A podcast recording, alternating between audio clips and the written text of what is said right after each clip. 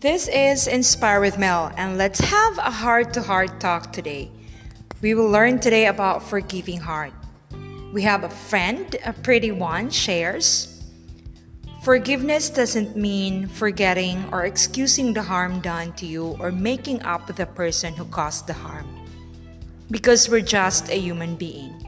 Forgiveness brings a kind of peace that helps you go on with life.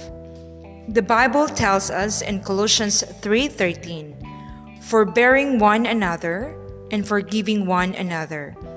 If any man have a quarrel against any, even as Christ forgave you, so also do ye. Forgiving heart is about goodness, about extending mercy to those who harmed us, even if they don't deserve it.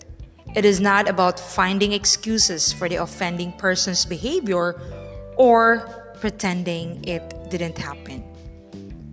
Wow! one hundred one applause for you, Miss Mira Bilhida, for this great reminder today. Indeed, forgiveness is very easy to say and too difficult to do.